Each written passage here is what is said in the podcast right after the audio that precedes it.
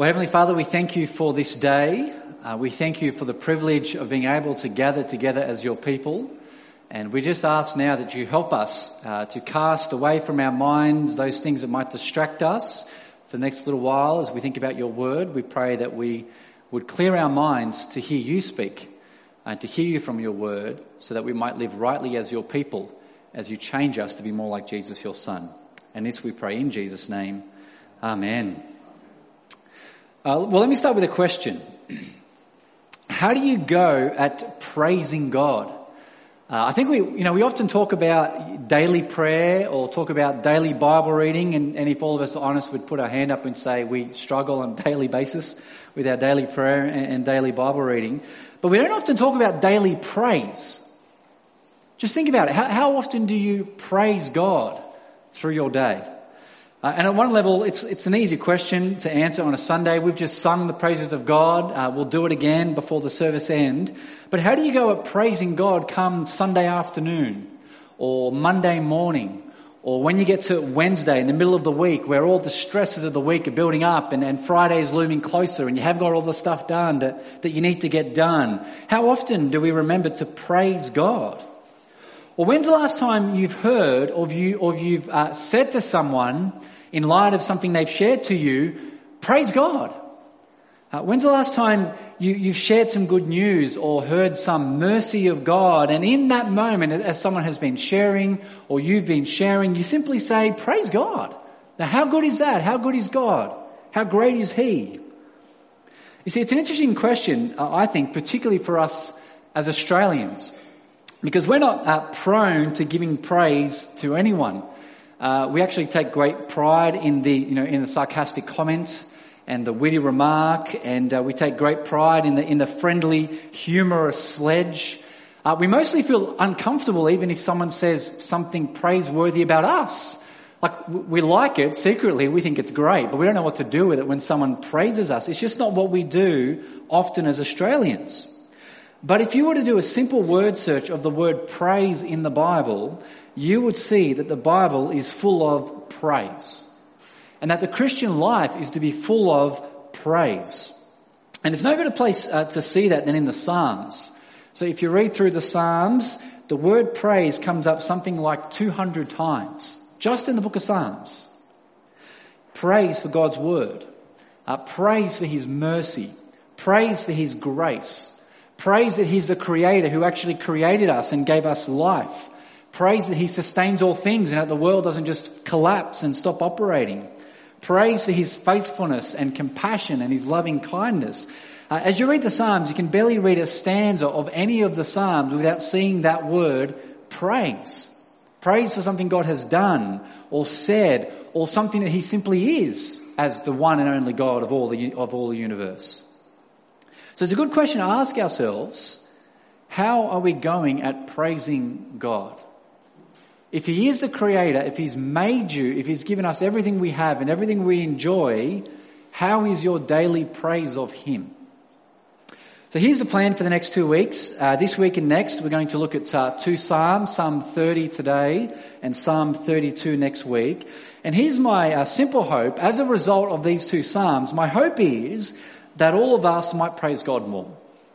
And Psalm 30 is a great place to start because what Psalm 30 will teach us is that we were created and we exist to the praise of God's glory. That's why God made us. And part of, uh, part of the, the warning of Psalm 30, as we'll see, is when we're not praising God, more often than not, the reason why we're not praising Him is because we're too busy praising ourselves. It's because we've deceived ourselves into thinking that the way our life is, is somehow because of our own great efforts. And really that's the great deception of all humanity, particularly for us in, in the prosperous West. Uh, and even so for us in Sydney, in our prosperous city. We so quickly think and believe that the reason we live the lives we live and have the health and wealth and skills that we have is because of me, because of our great efforts. But once we remember that our first breath as we entered this life was a gift from God given to us, well then we remember that every breath deserves to be spent praising God. So let's have a look at Psalm 30. uh, make sure you're there now. Make sure you've got your Bible open there. And uh, if you look at Psalm 30, just remember that the titles of the psalm are not the original. Uh, the titles of the psalm have been put there by our Bible translators. Sometimes they're helpful, uh, sometimes less so, sometimes very unhelpful. But the subtitle, if you have a look under the title, the subtitle is part of the original. And with Psalm 30, we can see that this is a psalm of David. So this is King David, if you remember, uh, from 1 and 2 uh, Samuel. And it's a psalm of dedication for the house. And it's most probably there referring to the temple. But in that subtitle, it doesn't tell us much more than that. Which means as we read this psalm, we don't know exactly what situation David is referring to. So David's writing it, He's writing it in light of a situation, but we don't know exactly what that situation is. So in verse 1, just have a look, verse 1. Uh, in verse 1, David exalts God for not allowing his enemies to triumph over him. But we don't know exactly who those enemies are. And if you look at verse 2, look at verse 2, David uh, speaks of crying out for God's help, for healing, and God heals him, but we don't know exactly what that healing was uh, what he was healed from, most likely uh, some sort of serious illness. So we don't know the exact situation David is referring to, but whatever it is, as we read this psalm, we know it wasn't good. Whatever situation he was in, we've got to imagine David here being as good as dead as he pens this psalm, as he reflects and pens this psalm. And you see that in verse 3. So you have a look at verse 3. You see, God brought David up from Sheol. Uh, he spared him from the pit, uh, which kind of sounds like, you know, one of those places of punishment in those prison movies, you know, when prisoners act badly, they get kind of thrown in the pit. Sounds like that sort of place. But uh, the Sheol and, and, the pit in the Old Testament, it's the place of the dead. Uh, it's speaking about death. And so what we need to imagine with this psalm is that David had one foot firmly in the place of Sheol.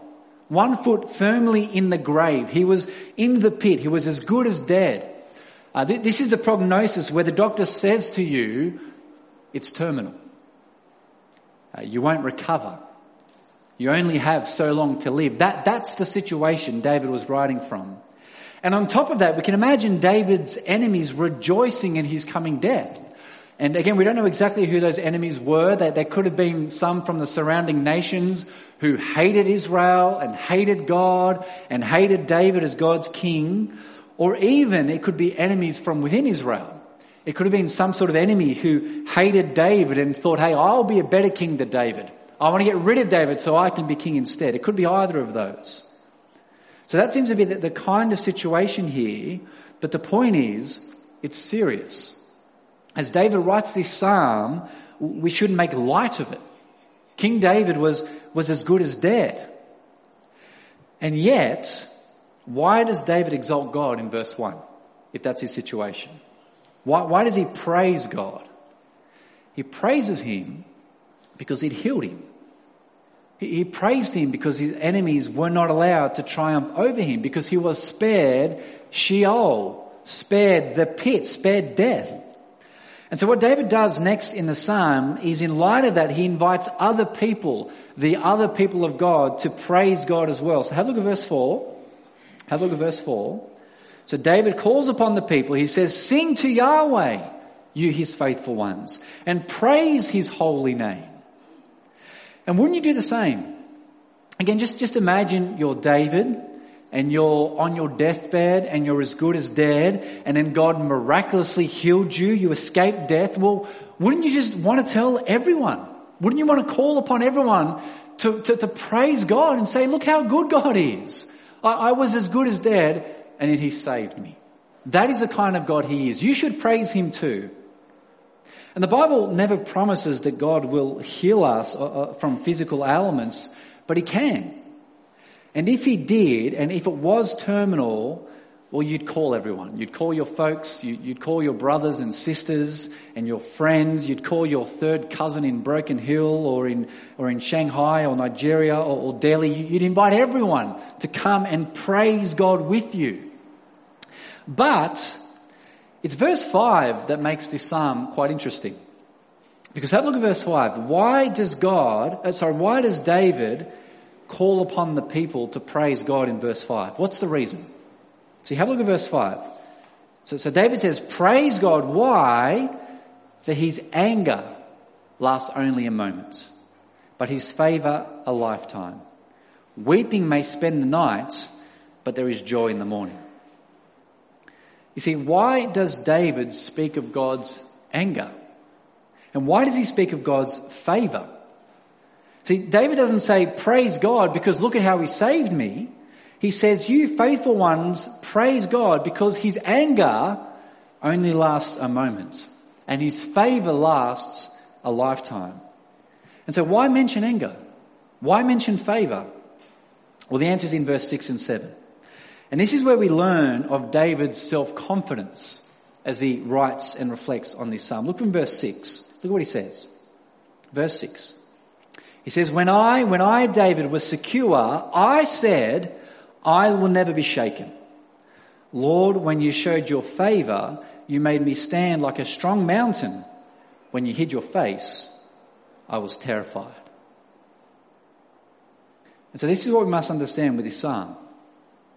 David got caught up in his own self-confidence.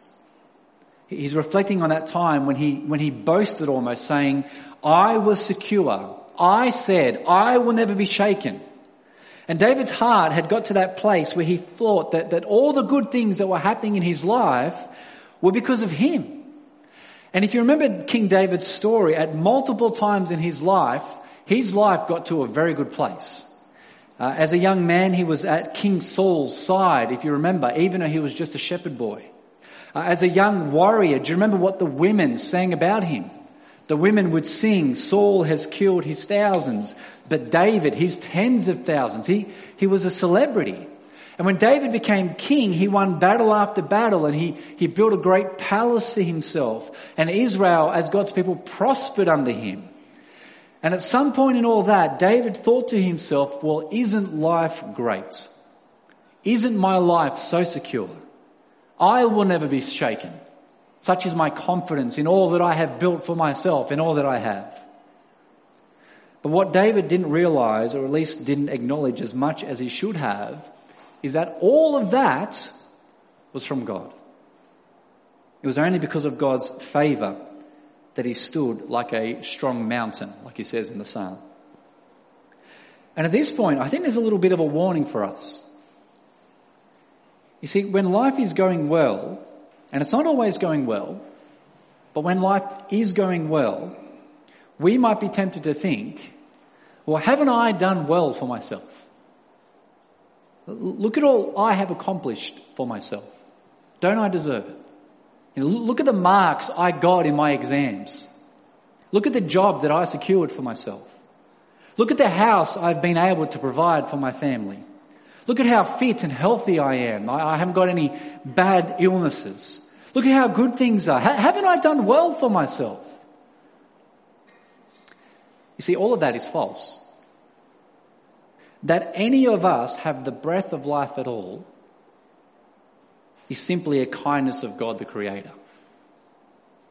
That any of us were born into a country, let alone if you were born into this country, where you can even have such a thing as an exam, means that you were born in a place where there was education.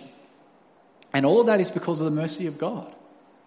What makes any of us think that we deserve to be born into the country we were born in? What, what makes any of us think that we deserve not to have been born in the slums who actually will be looking for our food in a tip on a daily basis? No education, no daily bread.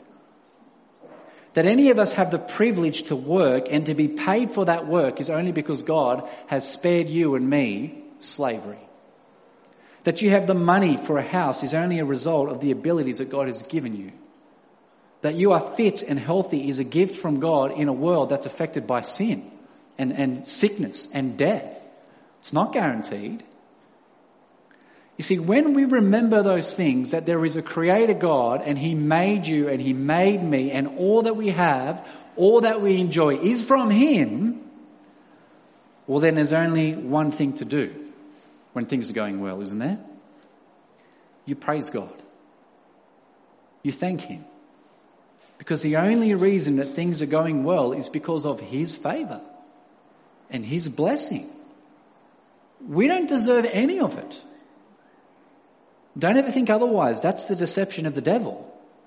And that's not to say that when things aren't going well, that then we should not praise God. Not at all. You see, that the greatest of praise to God comes from the lips of suffering saints who in their suffering and weakness, yet they praise God.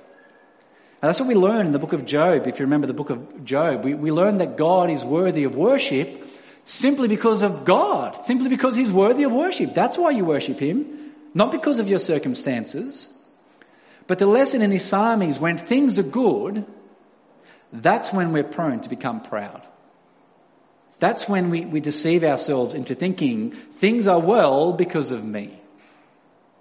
And it's especially an issue, I think, for us in our prosperous city, where things on the whole are generally good. And in this psalm, David had become much too confident in himself. He was in sin in his pride. And you see that in verse 11. So look at verse 11 for a moment. You see, what was David doing in verse 11? David was lamenting. And, and he put on sackcloth.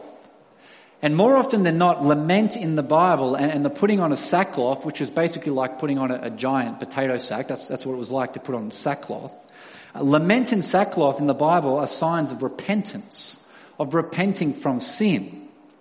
And so the movement of this psalm is that David had become too confident, too self-confident in himself, thinking that, that he was responsible for all the good things in his life, when actually it was only because of God's favor. And so God, in his right anger at David for his pride, for a moment, brought great suffering upon David. See, that's why his anger lasts for a moment. He brought great suffering upon David. So much so that he had one foot firmly in Sheol and it's in that moment of despair and suffering when David was as good as dead that he then laments. That, that he puts on sackcloth. That he, that he cries out to God for help and acknowledges his sin and the utter stupidity of his self-confidence. And it's in that moment that we get what is the center of this psalm in verses 8 to 10. And this is point three. Look at verses 8 to 10. And this is David's petition to God, which again, you have, as he reflects on you have to imagine him on his deathbed making this petition to God. Look what he says from verse 8. So imagine David reflecting on himself in his deathbed. Verse 8, Lord, I called to you. I sought favor from my Lord and I said this, I said, what gain is there in my death? If I go down to the pits, will the dust praise you? Will it, the dust, proclaim your truth? Lord, listen and be gracious to me. Lord, be my helper. And aren't those very interesting verses? Because what reason does David give to God as to why God should spare him death? See, David doesn't say to God, hey God, think, think of all the good you could use me for. And he doesn't say, imagine how much you could use me to help prosper Israel. Even more, God, I'm useful to you, God. Spare me and use me. Uh, or to put in our modern day language, he doesn't say, imagine that the great lawyer I could be and all the justice I could bring. He, he doesn't say, imagine the doctor you could make me to cure the sick or, or the good you could use me for to, to serve the poor. Or even, he doesn't say, imagine, uh, uh spare me God so, so, so I can continue to be a father to my children because they need me. Or, or a child to my aging parents because they need me.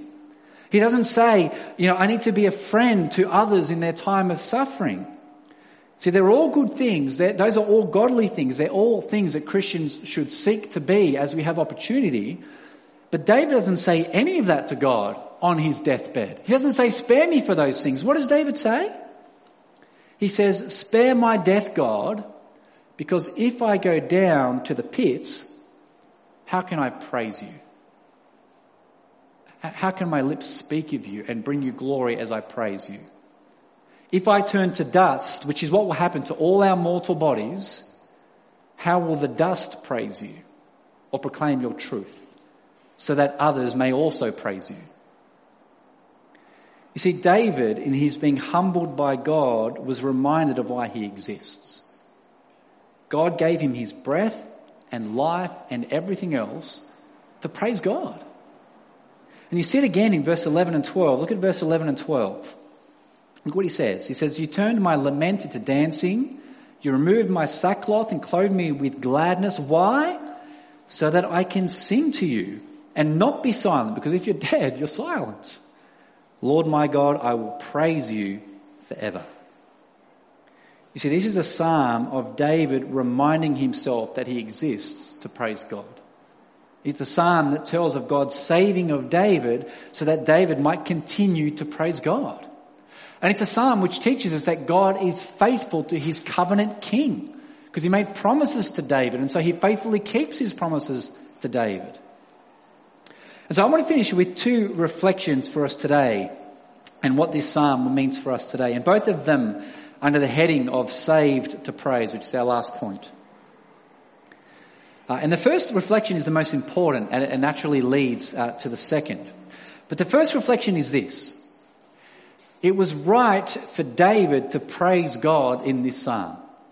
He was as good as dead and he petitioned to God for his favor and God saved him. And so it's only right in light of what God had done for David, for David to give himself in praise to God forever. That's how the psalm ends. I will praise you forever. And that is right. But how much more for us? You see, go to uh, Ephesians chapter 2. Uh, this is not going to be up on the screen. Flick your Bibles, Ephesians chapter 2. I'll wait for you to flick. It's good at times for us not to put it up on the screen if you flick your Bibles or scroll on your screens. Ephesians chapter 2. If you're in your uh, paper Bible, remember General Electric Power Company, Galatians, Ephesians, Philippians, Colossians. Ephesians chapter 2. Flick there. It's good for us to do a little bit of flicking work. You see, what does Ephesians chapter 2 verse 1 say? Oh, look at that. Ephesians 2 verse 1. It says this. It says, you were dead in trespasses and sin. And it doesn't say you were as good as dead. It's, it's not like David whose physical illness almost led to physical death. No, no. The, the New Testament tells us that every single human being by default is dead in trespasses and sin. I know it's strange, but we're born dead in trespasses and sin. And the death being referred to there isn't simply physical death, it's, it's spiritual death. It's death that leads to eternal judgment. And so my first reflection for us is this. If David gave himself in praise to God for God's favor upon him, in saving him from illness, from physical death, well, how much more should we praise God for all his favor to us in Jesus?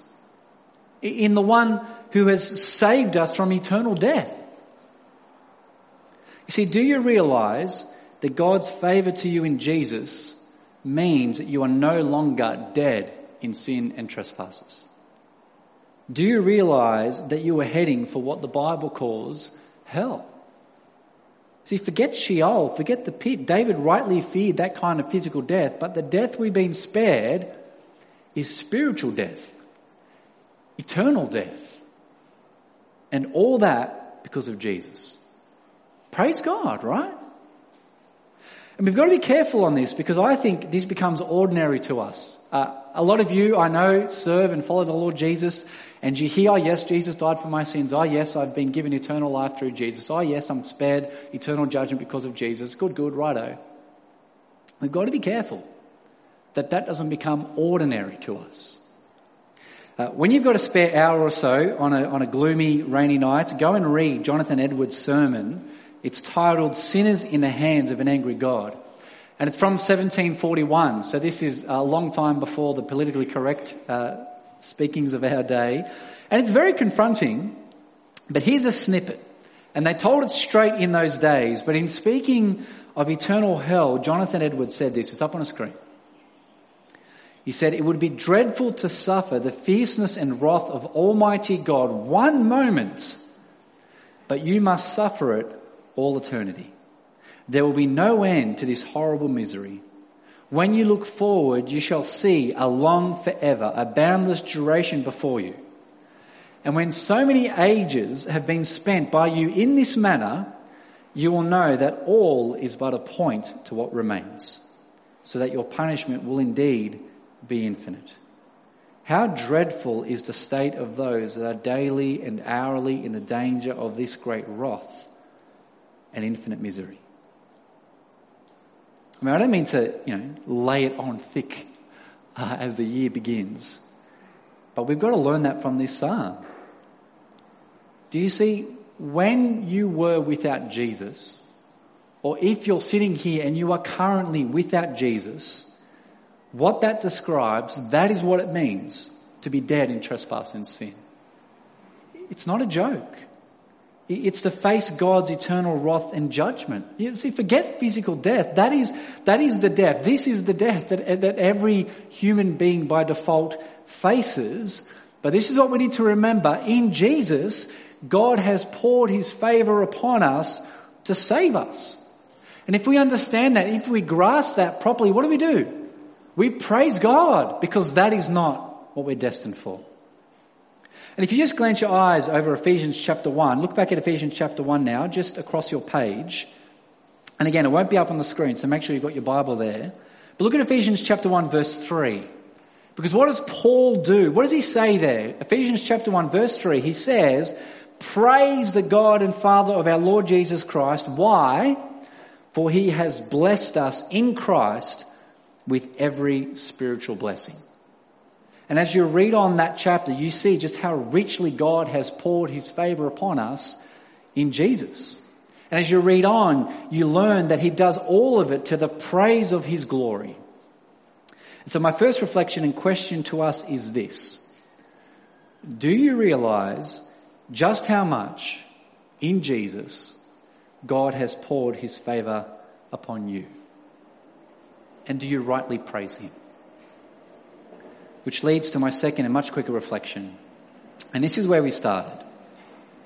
How are we going at praising God? How is our, our daily praise of God? And I'm very re- reluctant to say this, and I'm not sure I'll ever say it again, but uh, we need to get more American. Uh, we need to get our American on. In Australia, we're, we're not great at this. We're not great at praise especially praise of our God. We don't say enough to each other, praise God. Uh, we don't with enough enthusiasm when we share something that, that God has done or is doing or, or, or obviously has done already in Jesus. We don't say enough to each other, how great is God? Or perhaps we can learn from our African brothers and sisters and say a hearty hallelujah at times. I'm not saying we need to be fake, we need to be genuine. But if we were to spend more time in the Psalms, we would see just how often the psalmists praise God for who He is, for what He's done. And then we'd see how much more reason we've got to praise God, again, knowing all that He's done for us in Jesus. So just to, to, to finish by throwing a few suggestions uh, to help us and to get you thinking on how it might be that we might rightly praise God more. Uh, for some suggestions, instead of, um, you know, having uh, Tay Tay or Coldplay or MJ or ABBA or the Stones, depending on which decade you're born into. You know, in, instead of, uh, of listening to that secular stuff of our time all the time during our week, why not during the week listen to some Christian songs? So that instead of singing secular songs through our days, we might have songs of praise on our lips. Praise for the cross of Christ and what God has done in Jesus, his son. Or why not try and acknowledge God to God more often? Because praise isn't simply singing. That, that's only one example of praise. You can praise God in lots of ways. Praise is as simple as saying to God, how great it is, God, that you've given me this day, this next breath. We should actually get our cue from the birds in the morning. What do the birds in the morning do as soon as they wake up? They sing. They praise. And we should do the same every morning thanking God for the day He's given us, for life, breath, and everything else, and especially Jesus, His Son. Or again, when someone tells us something good, say to them, praise God. How good is that? And even when life is hard, praise God, knowing that eternal life with Jesus awaits. And marvel verbally about God to others. You see, that brings God great praise when we speak of Him to those who don't know Him. Tell the non-believer, proclaim God's truth to them like the Psalm tells us. To the reverse, to be, to be silent before the non-believer, that actually robs God of praise. When we don't speak of him, it robs God of praise. And I could go on and on because there's an eternity worth of reasons to praise God. And an old hymn by Joseph Addison put it really well. He penned it and said this, it's up on the screen. He said, through all eternity to thee, a joyful song I'll raise, for oh, eternity's too short to utter all I praise. That is how great our God is. He said we have so many reasons to praise Him. We're right to praise Him and we've been saved to praise Him. So praise be to the God and Father of our Lord Jesus Christ, who's blessed us in the heavenly realms with every spiritual blessing in Christ. Amen.